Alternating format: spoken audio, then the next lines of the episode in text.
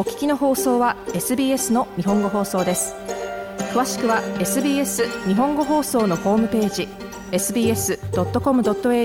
スラスジャパニーズへどうぞ。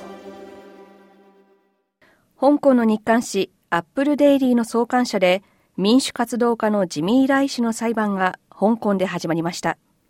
ライ氏はイギリス国籍を持っていますが香港国家安全維持法に違反した罪などで逮捕・起訴されています。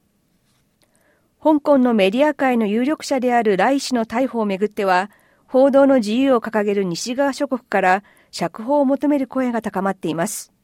イギリスのデビッド・キャメロン外相もライ氏を解放することを求めています。ライ氏は中国が2020年に導入した香港国家安全維持法に違反し、アメリカを含む外国の勢力と結託した罪に問われています。今回の裁判では最高刑である終身刑が言い渡される可能性があります。ライ氏の息子セバスチャンさんは裁判の判決はすでに決まっているとし、父親が自らの信念に基づいて行動したことを誇りに思うと述べました。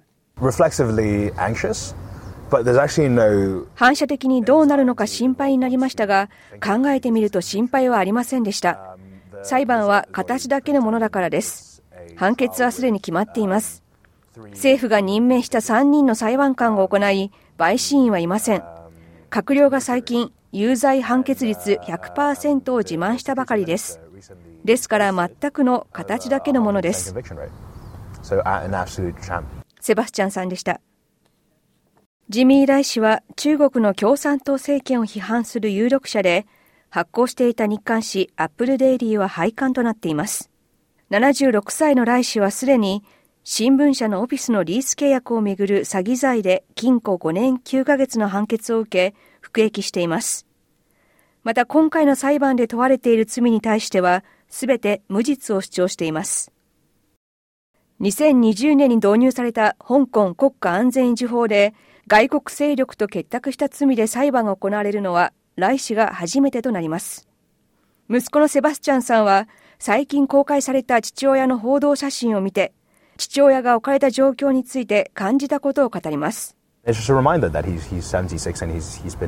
父が76歳で3年もの間独房に入れられていたことを物語っています。心が張り裂けそうです。その一方で父の姿を見られたのは3年ぶりですので複雑です。父の年齢を考えれば刑務所でいつ亡くなってもおかしくありません。心から父を心配しています。国家安全維持法で定められた最高刑は終身刑ですが、たとえ判決が禁錮10年だとしても、父の年齢を考えれば終身刑と同じことです。セバスチャンさんでした。今回の裁判は、香港における司法の独立性と報道の自由を図るその試金石になるとみられています。西側諸国からは多く今回の逮捕について政治的な理由で行われたものであり、香港で民主化を求める勢力を取り締まるためのその手段の一環であるとして、来氏の釈放を求める声が多く上がっています。来氏の釈放を求める弁護士のジェニファー・ロビンソン氏は、国際社会の大半は来氏の味方であると語ります。自民来氏の起訴、そして彼が裁判が行われないままに刑務所に入れられていることに対して広く非難されています。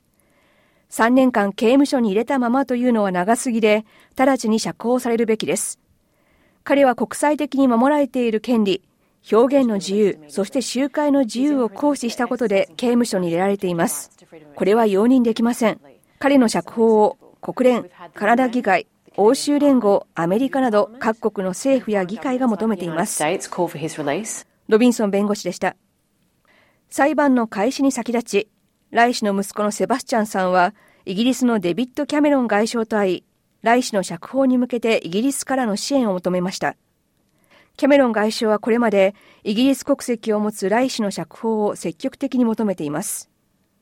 中国外交部のマオニン報道官は、セバスチャンさんとキャメロン外相の会合を批判し、裁判は香港政府が法にのっとって対応すると述べました。香港特区依法追究其責任。香港政府は法にのっとって裁判を行います。イギリスは自らを法治国家だと主張していますが、すでに法的な手続きが始まったケースに対して、単なる批判を超えてあからさまに介入しています。イギリスは国家安全保障法を導入したばかりですが、中国による香港国家安全維持法にあからさまに反対しています。これはダブルスタンダードであり、邪悪な意図があることを示しています。マオ報道官でした。裁判は少なくとも今後80日間かけて行われる見通しで、当局は裁判所の警護に警察官1000人を配置することを明らかにしています。